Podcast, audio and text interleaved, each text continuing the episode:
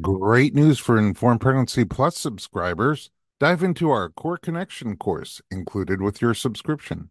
Hosted by Natalie Headings, a pre and postnatal exercise specialist and ACSM certified personal trainer, she's an incredible teacher. This five video series equips you with essential insights to understand what your pelvic floor and core are, how they work, and how to enhance pelvic floor and core strength and proper function during and after your pregnancy and birth.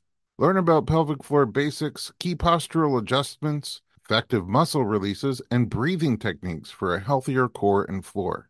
Don't wait. Visit informedpregnancy.tv and get started with the invaluable core connection today.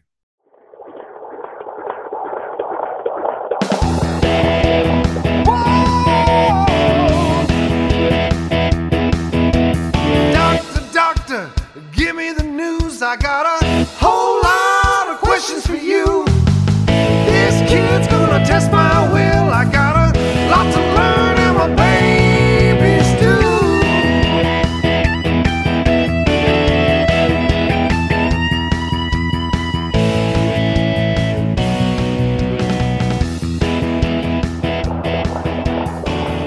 Welcome to the Informed Pregnancy and Parenting Podcast. I'm your host, pregnancy focused chiropractor Dr. Elliot Berlin. You've tuned into the after episode of a before and after birth story. My guest today is a fitness coach, a fitness app creator, as well as a mommy and wife. We have left off at the end of pregnancy, eagerly awaiting a birth experience that was going to be hopefully different than the first. Michelle Matura, welcome back to the podcast.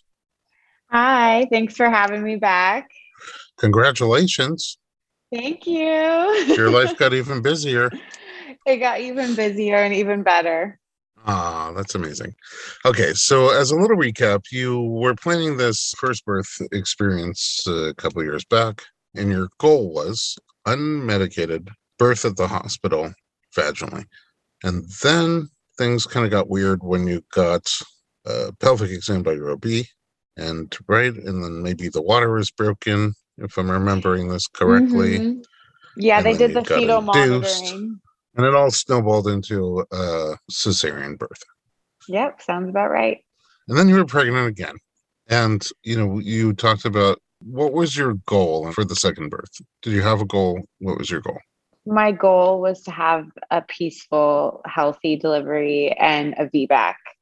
That was just what I really wanted. Obviously, whatever I had to do to have the healthy baby and stay healthy, but I really wanted to have a successful VBAC and having a peaceful experience all around. So that's what I was shooting for. But because of my first experience that I had, I was really scared for the second one. I didn't want to go through all of the whole trauma of it all.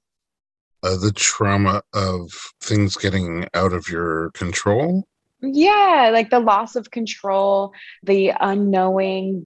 It was an unplanned C section. So going into that, not really being as educated as I could have been, not being as confident in myself and listening to doctors because I was intimidated that they're doctors, they must know what's best, you know, and the chaos. Like everyone would tell me, uh, not everybody, there was just a lot of moms that would tell me how beautiful their experience was. And I was like, I, how? like, how? Like, how is giving birth not traumatic? I can't imagine relaxing while giving birth. Those two things don't go together. So, I mean, because what you're saying doesn't always go together, right? Is a peaceful birth that's also a vaginal birth after cesarean. Let's go back. Why was unmedicated a desire of yours? Well, I don't know if I would use like unmedicated entirely. I just didn't want to be completely sedated. I didn't want to be to the point to where I was unable to hold my baby. I was Mm. unable to keep my eyes open, which hindered me from connecting with the baby. Mm-hmm. And that was my main concern. Like right after my cesarean, they handed me midnight and they were like, okay, now it's time to nurse. And I was like, what? Like, I can't even keep my eyes open. Like, how am I supposed to hold this child and care for them? I can't care for myself right now. I was nodding out, like fully nodding out, just complete loss of control. Yeah. Okay, so you didn't want a repeat of that. No, But I I was it. talking about before that, when your plan for your first birth was a sort of a natural birth before it Oh, yeah. cesarean. Why was that something that was important to you? I felt like it was important because I just wanted to see if I could do it. And I also am not big on pain meds. It's something that I just, for my personal preference, I don't judge anyone who does it. I don't have anything against it. Just for my personal preference, it was something that I felt I could do and I wanted to try. I wanted to be as connected, grounded, and clear headed as possible through the experience. And I just felt like I could. I feel like mentally and physically I'm capable. And that's why it was a goal of mine. But, you know, plans change. Did you weigh in terms of risk benefit the two options? I mean, really, your options were repeat cesarean or going for the vaginal birth after cesarean. Did you find pros and cons in both of them? No. I, I researched everything and I just was like, if you actually do the proper research and talk to educated sources and other doctors who advocate for it and other mothers who advocate for it and midwives and doulas, you've actually so many more pros for vaginal versus cesarean. And just in recovery alone, it blows my mind because so many people paint a picture of how scary a vaginal birth after a C-section is and the things that could happen are terrible. And so you're almost told like, oh, once you have a C-section, you always have to have a C-section. Or, you know, even my own stepmom was trying to convince me how dangerous it was and how she knew someone who knew someone who knew a nurse that said it's bad. You know, and I was like, well, I can't let fear drive the bus because if that's the case, and I let fear drive anything in my life, especially something so incredibly intimate that has to do with my body and my experience and my baby, then, you know, I'm never going to be able to be at peace in my body and in my mind. And that's what I really wanted. And so I dug and I searched and I helped put together the best team that I could and learn, especially learn and be open, open to my own faults, open to my fears and vulnerabilities. And that's what I did. I had to do the work. I mean, is there a highlight or two of things that you learned about yourself and or about the process? Yeah, actually, with you, you and my doula, Sarah Levon, like you guys are a dream. I can't imagine the experience being what it was without the two of you second time around. First of all, you have like the most healing hands, and you were able to help my mind and body connect by loosening my body and then also reminding my mind it's okay to let go. It's okay to trust. It's okay to trust the process, to trust you, to trust my body, most importantly, and to trust like my body will know what's going to happen. And I think that is the most beneficial thing that I learned because during the whole process, I just had to be like, women did this for how many years before me? you know, Right. our bodies are designed for this. And yes, there can be complications, and not every woman's body is designed for it, but mine specifically has been blessed enough to be designed for it. And you're also really good to your body. I So- try. Well, no, you're really good to your body. And so usually when you take care of your body, they return in kind. Hmm But it's my mind. My mind works for me or against me. And that was something I really learned about myself. It Mhm. could be a superpower or it can cripple me. And to watch how powerful my mind is when it's working for me, like, wow, it's beautiful. It's, it's euphoric when the two connect, you know, together for you. Wow. I mean, you're making me want to go see myself. Schedule a visit, but I can't get in with me.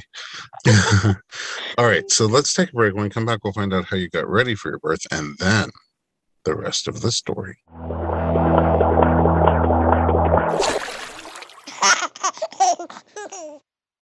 This episode is sponsored by an innovative product that's made a big difference for parents and babies alike Dr. Mom Butt Balm. As a parent of four, I've had my fair share of battles with diaper rash, often resorting to thick, unpleasant pastes. I only recently discovered Dr. Mom Butt Balm, and I was immediately impressed by its pleasant consistency and ease of application. This pediatric approved skin protectant is free from dyes, preservatives, and zinc oxide, making it perfect for your baby's sensitive skin. It's designed by a doctor who's also a mom, ensuring your little one gets the gentlest care. A small dab is all it takes to soothe and protect, avoiding the mess and hassle of traditional treatments. With ingredients like dimethicone and petrolatum, Dr. Mom Butt Balm not only soothes but also restores your baby's delicate skin. Available on Amazon.com and Walmart.com, it's the smart choice for every parent wanting to keep diaper rash at bay. Remember, with Dr. Mom Butt Balm, nothing comes between you and your baby, not even diaper rash.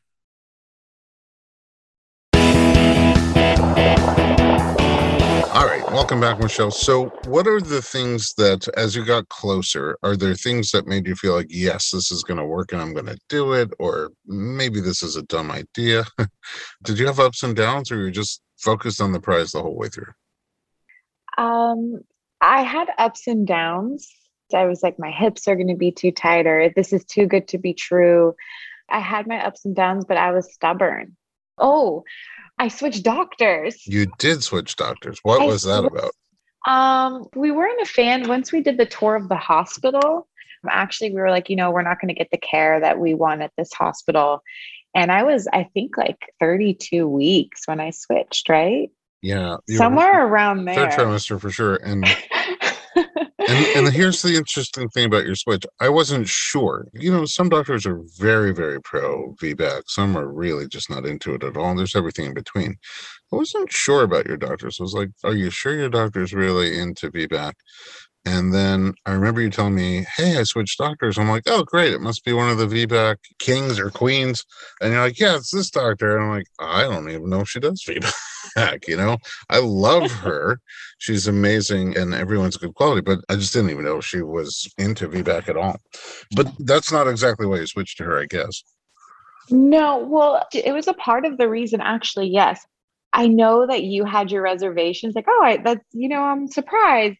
But I had a reservations about my original doctor that I had thought I found that was going to agree with me. She kept using terms like, we're going to do our best, or don't hold on to the idea of this. You know, just kind of preparing me for like, I was like, she's going to give me a C section for mm-hmm. sure.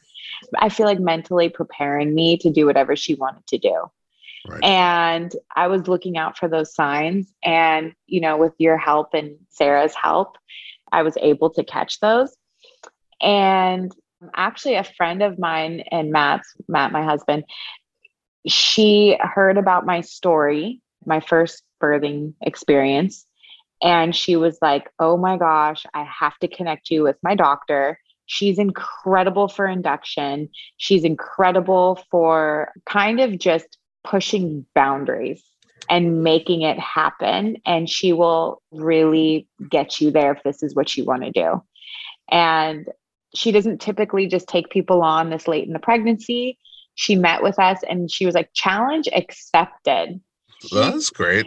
Yeah. And she really took it head on and she's like, I'm going to get you there. Like, there's no doubt. Like, we are going to get your cervix open, girl. Like, don't you worry. I will do whatever it takes, whether if I have to do that manually or not. Oh, wow. that That sounds oh, intense. We'll get there. I'll tell you more about it. okay, so does that mean last time your cervix didn't open? well, she just was worried because I opened to six for my first one and then I didn't make much progress. And so they did the C section. Okay.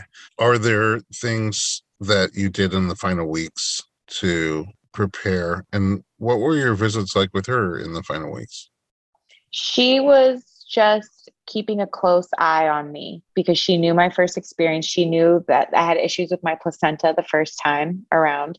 She knew what to look for. And that's really another reason we wanted to be with her. We wanted someone who was invested, who cared to look and monitor closely, and who knew what to look for. So she prepared me with exercises. My doula also prepared me with exercises to do. Luckily, I am a fitness coach. So I was on a prenatal workout program. And towards the later weeks, I was opening my hips and doing a lot of mobility and stretching. I was seeing you religiously. You were opening up my hips, loosening my lower back. You were working your magic. And my OB was just really keeping a close eye on the baby's growth. Did you have a plan as you got towards the end? Because you mentioned induction. Hmm I really wanted to go into labor naturally. So that was the goal to have a VBAC and not be induced. I was really, really like, this is all I want. Like, please, like, fingers crossed. I'm praying. I'm doing the work mentally, physically, spiritually, whatever, whatever I need to do to make this happen and we were headed in that direction. And my doctor was like listen i'm not going to let you go past 40 weeks. I'm just telling you that because it's a vbac and if the baby's bigger it's going to be a little bit more difficult. So i had that reservation of like oh man. But it turned out i want to say at 37 weeks my checkup with my doctor was good. And then something happened between 37 weeks and 38 weeks and the baby's stomach had dropped off the growing curve and it was only at 6%. So, Where was it before that? Do you remember? Perfect. The week before, the baby was perfect. She was like, absolutely beautiful. We are doing great. But she's like, you're still closed. You are as closed as closed. Your cervix, it couldn't be more closed. oh, wow. okay. she was like, oh no. so everything was good for then. But then when I had gone back to the next one to check to see if my cervix opened, she did plan to start doing a process where your cervix starts to shed.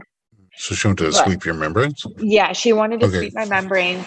So you must have been a little bit ripe and or dilated no, she wanted me to be. So that was that appointment. I was supposed to go there to do that, but I was completely closed. She, uh. yeah. And then when she did the ultrasound, she was like, whoa.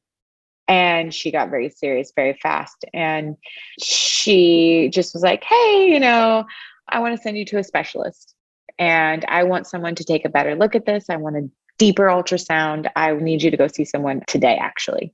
Wow. Okay. That sounds scary yeah, it was scary, especially for me, like, and trying to stay calm. I don't remember if I called you. I probably did. We talked. I know. Yeah. yeah, I know I called Sarah immediately and I was just like, do I need to be worried? And is this happening again? And are you free tonight? And I don't know oh, what's happening. Please be on call. And I went to the specialist and I knew something was off because she kept having me go back from the fetal monitor to the ultrasound back and forth. And I said, you know, my OB said that she would like to speak with you on the phone and you could do it in front of me because, you know, she said I could be in the room while you guys talk and figure out what's going on. And she wouldn't talk to my OB in front of me. And she was like, everything looks fine, like kind of just blowing it off a little bit, but then asking me what my plans were, what I wanted. And she said, You need to get the baby out. And I was like, Okay. And I said, Could you wait till Monday? I was like, Can this wait till Monday? And she was like, Well, I don't know. Um, I'll talk to your doctor and see, you know, what the best plan is and when her availability is. And she's like, If we could wait till Monday or Tuesday of next week, sure. And, and as my husband was working, my husband was working all weekend. He had music videos, I think had a show. I don't know. He was back to back all weekend. And I was like, all right, well, he has a busy schedule. Can this wait? Uh-huh. Like, yeah. I mean, he is a musician, so it's not like yeah. he has a nine to five job that he could just take off a few days. Yeah. So I was trying to work with it. And because she was kind of calm, I didn't think it was that serious. And then my doctor called me the second I left the office and she's like, We need to induce you tomorrow. Oh, wow. And she's like, We need to get the baby out. She said that you have the ugliest placenta she has ever seen. And the baby is not okay. So, so far, like, you have two awards a cervix that is as closed as a cervix could possibly be, and the ugliest placenta. Can you believe? She goes, I'm just going to give it to you straight. This is what she said. She said, You have the ugliest. I was like, You know, it was ugly. But I yet she didn't want to say that in front of you. No, she didn't. But my placenta had completely calcified. It was, Oh wow. Yeah, it was a thick wall all around the baby of calcium, and the baby was unable to grow. It was smushing him. Mm. So uh, somehow you canceled stuff. hmm Yeah. And so, you know, Matt made do. He was just like, stop everything. Like, let's do this. We're about to have a baby. And he's just so positive when it comes to, you know, the first one and the second one. And I'm like always looking at him, like, waiting for him to have some sort of meltdown or reaction. And he's like, yeah, we're about to be parents. I'm like, no, this is kind of scary. He's like, yeah, we're doing this. Let's go. Pack my bags. Oh, I love that. Oh, I love Yeah. that. And I bet you're the opposite when he needs that. Oh no, I'm cool, calm, and collected with him for sure. For Yeah, sure. so you you have each other's backs, and I also have your Mhm. back, so to speak. you do, Dr. B. I miss the dad jokes. oh, well, there are plenty. Come by anytime. All right. So your cervix is pretty closed. Your placenta is pretty ugly, and it's time to get the baby out. And, you know, it's already shifting from your plan that you were Mhm. going for not being induced. Let's take another break and find out how this turns out.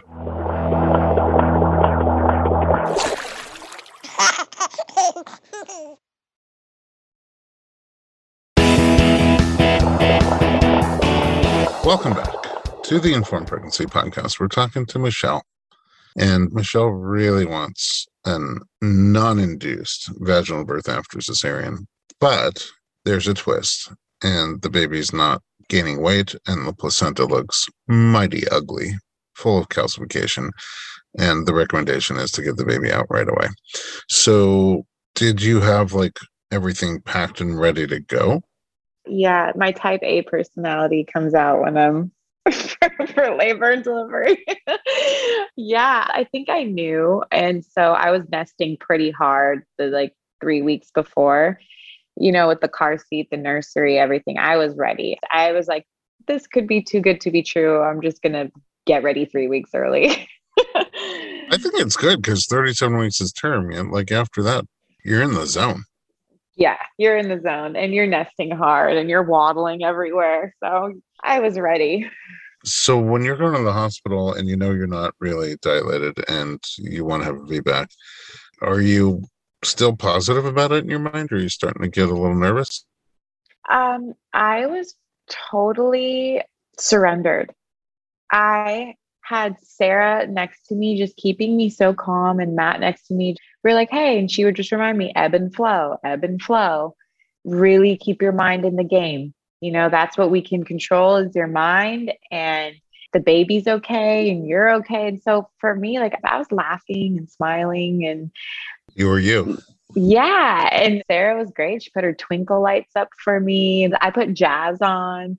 I just was Uh-huh. like, you know, I'm leaning in. I'm leaning into this experience and I'm not going to have any resistance. I'm just going to melt into the situation.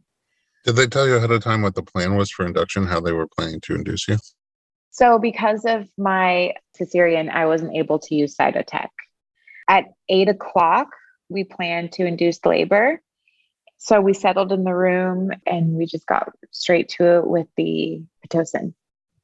But you were still not dilated at all? Zero. Wow. Okay, so Pitocin always starts at kind of low dose. Did you feel any effect from it? Yeah, like my body was responding really well to the Pitocin. And I do have my notes here from Sarah. It says, no contraction spouts seen on monitor, but nothing significant. So, an hour and a half later, we called the doctor and they started me on the Pitocin. And then they gave me the IV fentanyl and they placed the balloon fully.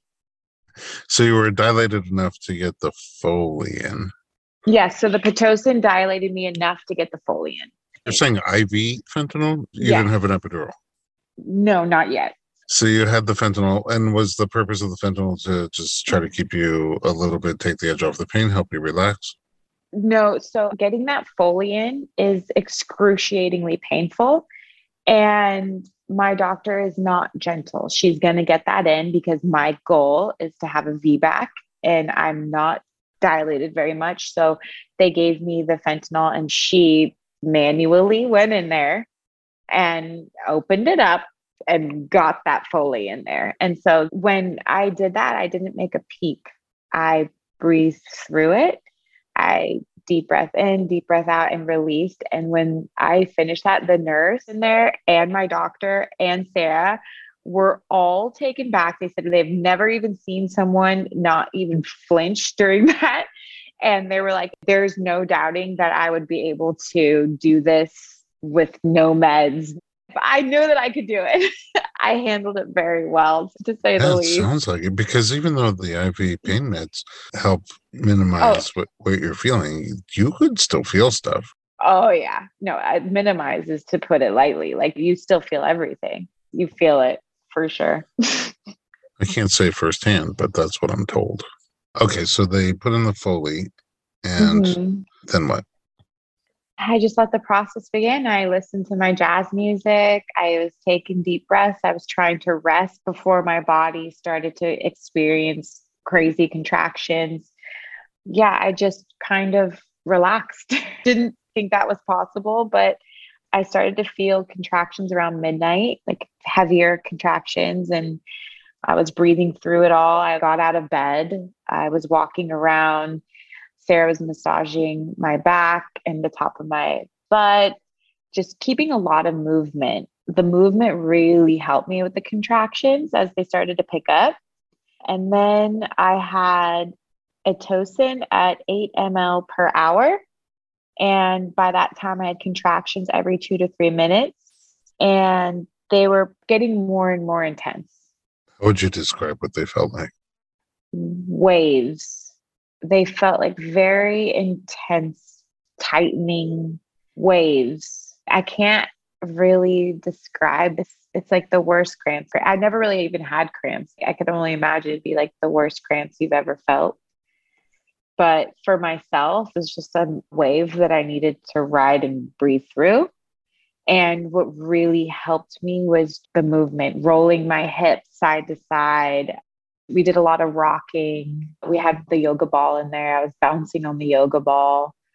You know, Is there someone checking you periodically, or do you have a plan on, hey, we'll check you at whatever time? yeah, everything was looking great on the monitor, and I was really breathing through it. There was not much for them to do. They would come in and see how much I dilated, but we were really just waiting. So when you dilate enough, the Foley just comes out. So Four when that- Yeah. So when you're at four centimeters, the Foley will come out, and that's like game time, right? Your contractions start to pick up. So they would come in and tug the Foley. They would tug on it a little bit, and that was actually painful. Oh, more than Yeah. putting it in?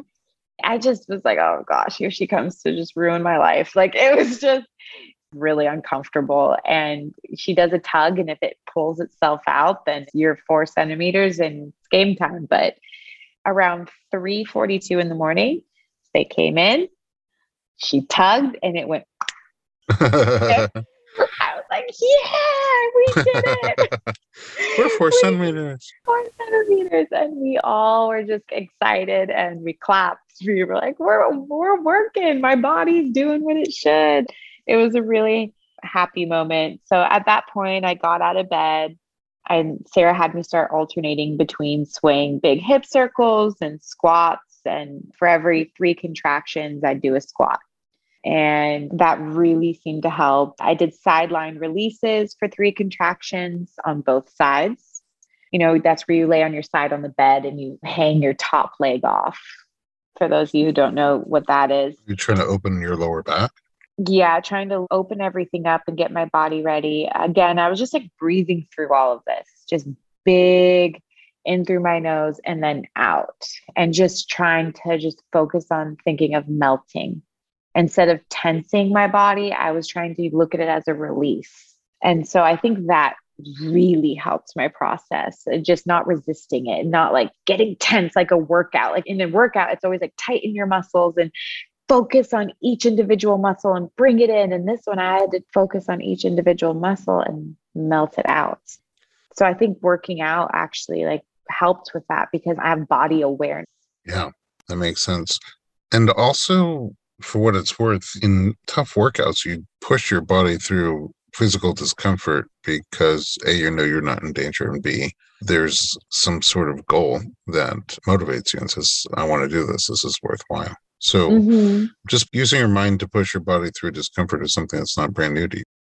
Yeah, absolutely. It's learning where I know I could push myself, but not in like a aggressive way, in an encouraging and an empowering way. And that's the difference. I'm not being aggressive with myself. I'm empowering myself. I'm being gentle with my body, but I'm reminding myself that I am strong and I am capable and I am these things and my body is made for this and I can do this and being present because you know working out you have to be present you can't just start thinking about other things Yeah. Usually thinking about what I'm going to eat when we're done. actually same okay. So, how do things progress? You know we kept going we kept doing more exercises uh, then i started saying you know because i had to get an epidural. So what i was told is you know because i am going for a vbac it's the safest when you're in the hospital setting to get an epidural because if god forbid something were to happen like my uterus did explode then they could get me into surgery right away and they wouldn't have to wait for me to be numb to be able to do any incision or surgery or procedure or whatever. So I knew at some point I'd have to get the epidural, but I was still putting it off as much as I could. Okay. So, that's their comfort zone, you're saying, is they want you to have the epidural. So, you knew from the beginning you would have to get it at some point. At some point, yeah. And my thing was, you know, I know I could do it, but I don't need to be a hero. You know, I'm not going to fight them on this because I felt like it was a compromise I was willing to have in this setting because I did feel safer in the hospital setting. I know there's women that have done VBACs at home, but they were also with midwives who've done it at home before, you know, and have that's Sure. a whole different experience. And like I said, I've mentioned to you before, like, my comfort place isn't home to experience this. I did actually feel safer in a hospital setting. I always say you But that- got to give birth where you feel safe giving birth. Yeah. And it's like everybody's different. And for me, like, hey, if something goes wrong, I know I'm going to have assistance quickly. And also, my husband has chronic pancreatitis. So if he started to have a pancreatic attack or a flare up, I wanted to know that he could also be taken care of. So it was win win for us both. Well, I think this is one of those stories where we take an extra break because I get the sense things are about to heat up. So we'll be right back.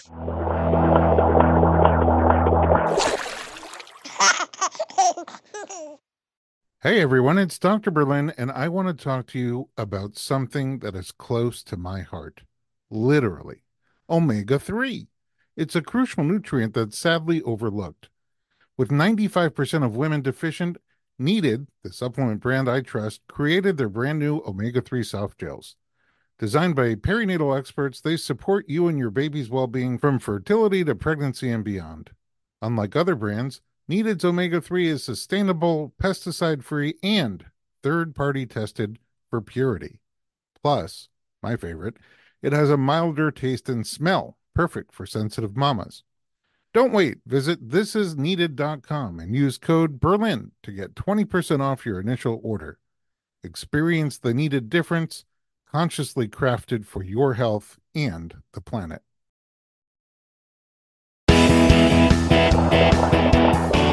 Welcome back. We're talking to Michelle. She is doing amazing. First of all, you have a little bit of IV pain med, and then you have catheter, your balloon Foley placed practically with a smile on your face. And then you have Pitocin going, and people are tugging on that balloon once it's inflated to see if it'll come out.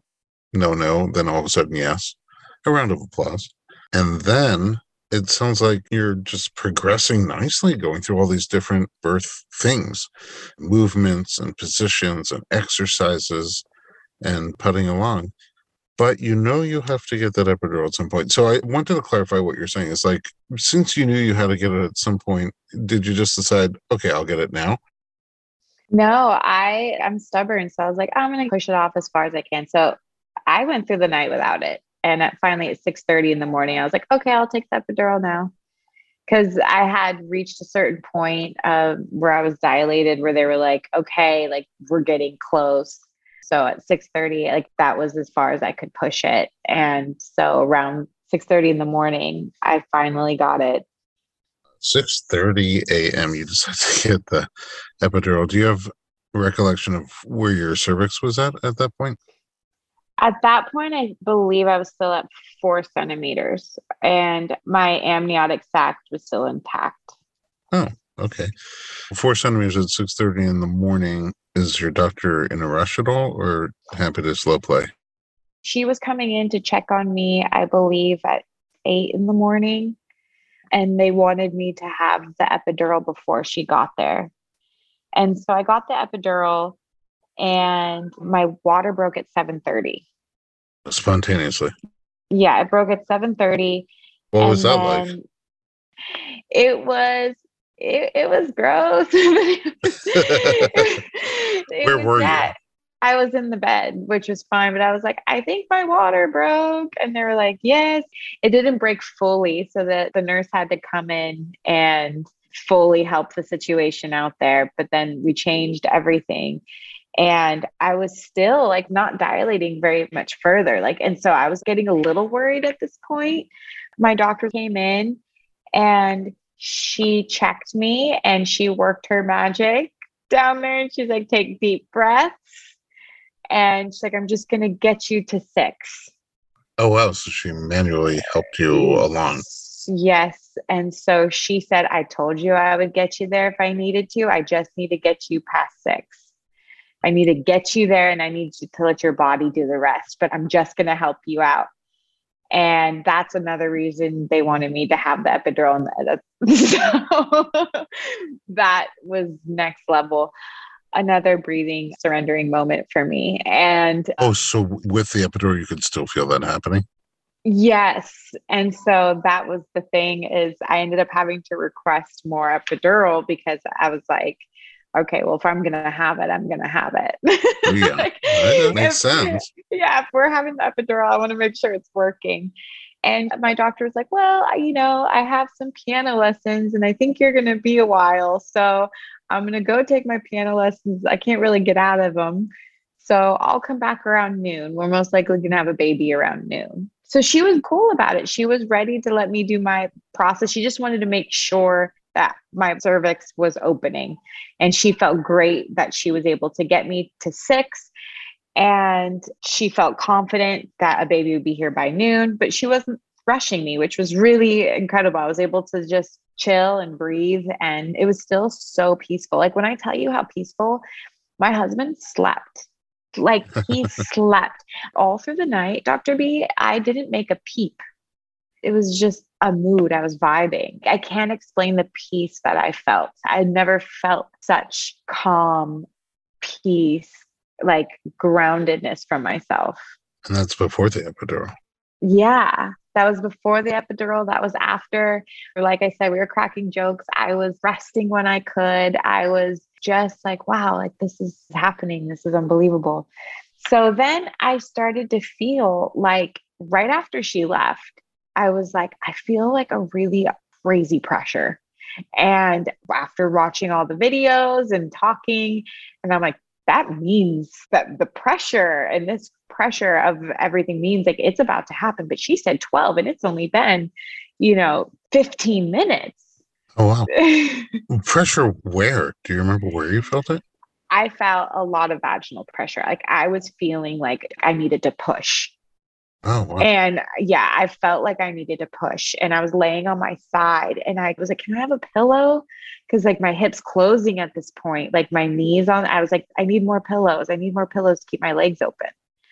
It was like an unbearable pressure. I just wanted to push. And I was like, I think there's a baby between my legs. I was like, there's no way that the baby's not out. This pressure is like, oh my goodness. I was like, I need the doctor to come back. You need to call her. I need, But I she need had piano lessons. I know. And then Sarah was like, okay, just take a deep breath. I'm going to have the nurse come in and she's going to check you. And she checked me. She goes, You're at 10 centimeters. Wow. Wow. And, I was like, I told you, I told you I knew it. And then I was like, do I close my legs? I don't want the baby just to come out. They're like, Michelle, the baby's not going to come out. I was like, yes, it is. I can feel it. The baby is out. And they're like laughing at me. And then they called my doctor and she's like, I'm turning right around. And that was the first time I cried. And tears left my eyes because I just was so nervous that this baby was going to come before my doctor got back. Only because, like, that happened with my mom. And so I was like, oh my gosh, like, history repeats itself. With your mom Um, when you were born? My brother, my older brother, so Uh, she kept saying like this baby's coming i feel pressure. And everyone's like it's okay the doctor will be here. And she said i know. And my brother was delivered in the waiting room. So i thought that that was about to be me but i wasn't in a wait i was being dramatic. Like everyone in the room was fully prepared I, just, I was having a moment of like you know oh no so she got there as quickly as possible. And yeah, I was 10 centimeters, 100% plus one. And I just rest. And that's when Sarah discussed pushing techniques with me and was reminding me and teaching me how to breathe. And um, 11 minutes later, there was a baby. no, you pushed for 11 minutes? Yeah. Like when I tell you that there was a pressure and this baby wanted out, I pushed three times, three times, and this baby was out. Wow. Wow. Yes. I mean, the whole thing's crazy. It was like slow, slow, slow. She did something. Yeah. And like, it was, Boom. yeah. And my doctor is great. She's so funny. She was like telling me how to push, and like I wasn't doing it right. She's like, okay, stop, stop. You just need to stop. she's like, you need to stop. And I'm like, I can't stop. And she's like, this is how you do it. And then I did it. And she was like, oh my gosh, you're a rock star. I have not seen this before. And I was like, it was amazing. She's like, Do you want to deliver this baby? And I was like, No. And then she said, Dad, do you want to deliver this? And he's like, Hell yeah. And they threw scrubs on him. I stopped pushing in the middle of it. They threw scrubs on him and he delivered the baby. So, oh, wow. You delivered together. yeah, we delivered together. Yeah. I was like, What do you mean, hold on? I can't hold on. Oh my gosh. That's so incredible. What was the emotion when the baby came out? relief, euphoria, everything and more that I wanted to feel. I felt so connected. I felt so empowered. I felt relief. My whole body was shaking. I was able to hold him and feel him and do skin to skin for an hour without him having to get taken away because I had to get sewn up. I enjoyed it. I just held him and FaceTimed my whole family. There was like 13 people on FaceTime and we were all crying and smiling and it was just peaceful and beautiful and everything I could have hoped for. That's amazing. I'm so happy for you. Yeah, thank you. It was unbelievable. Like we bonded, he latched on right away. Everything just happened the way it was meant to. And Did you tear? no, not No at all. tearing on an 11 Nope. birth. Nope. No tearing. So, how Uh, was recovery then over the next couple of weeks? Four days later, I went to the iHeart Awards with my husband because he won an award.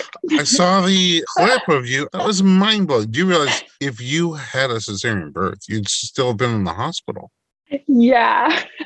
And you were at an award show and you were like all dressed up. Like, I was cracking jokes. I was like, yeah, I left my diaper at home to be here. This is a big deal.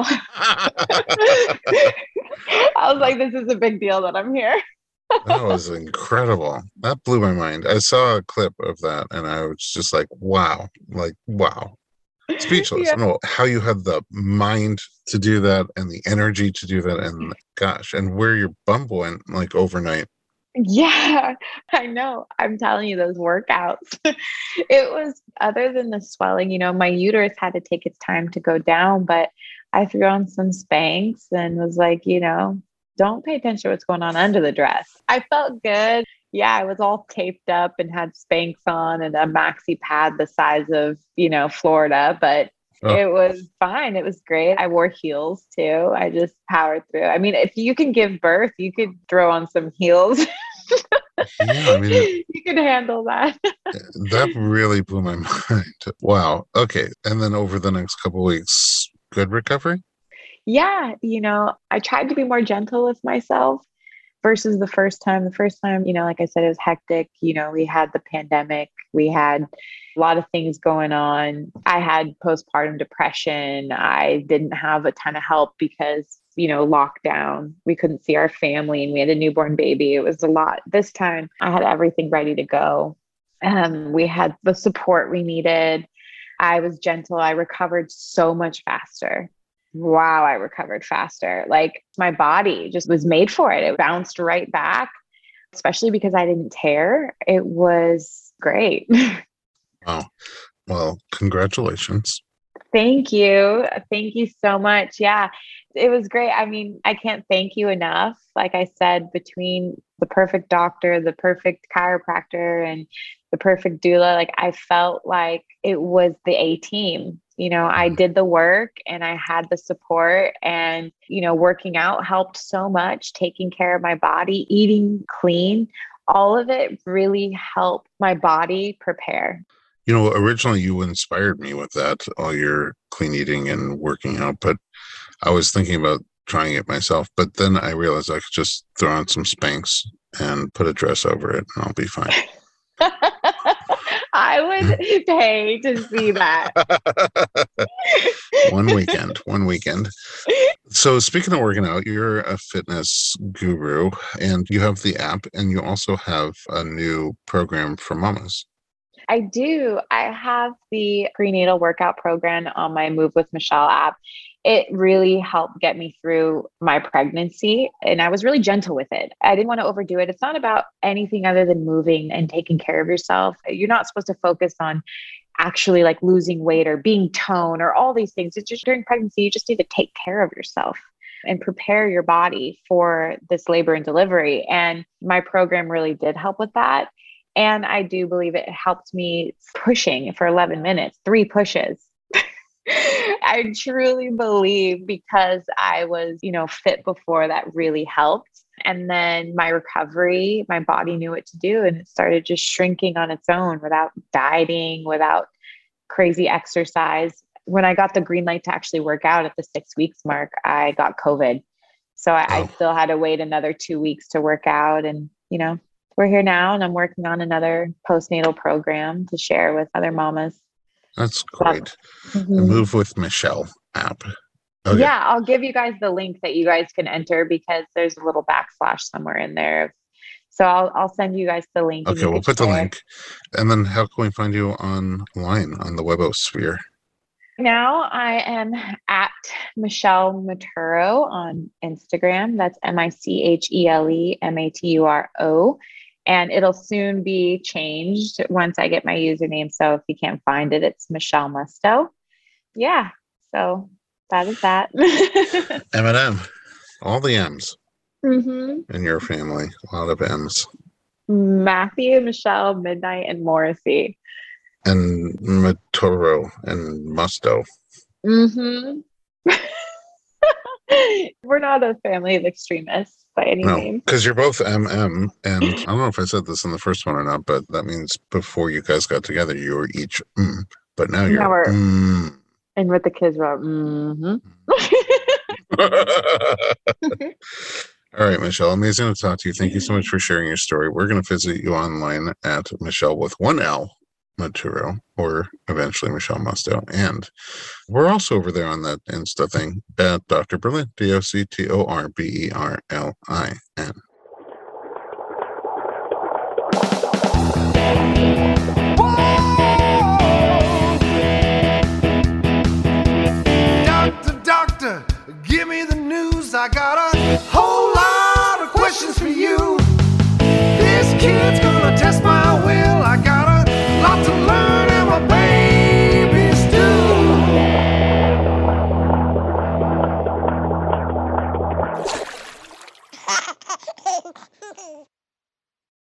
This episode is sponsored by an innovative product that's made a big difference for parents and babies alike Dr. Mom Butt Balm. As a parent of four, I've had my fair share of battles with diaper rash, often resorting to thick, unpleasant pastes. I only recently discovered Dr. Mom Butt Balm, and I was immediately impressed by its pleasant consistency and ease of application. This pediatric approved skin protectant is free from dyes, preservatives, and zinc oxide, making it perfect for your baby's sensitive skin. It's designed by a doctor who's also a mom, ensuring your little one gets the gentlest care. A small dab is all it takes to soothe and protect, avoiding the mess and hassle of traditional treatments. With ingredients like dimethicone and petrolatum, Dr. Mom Butt Balm not only soothes but also restores your baby's delicate skin.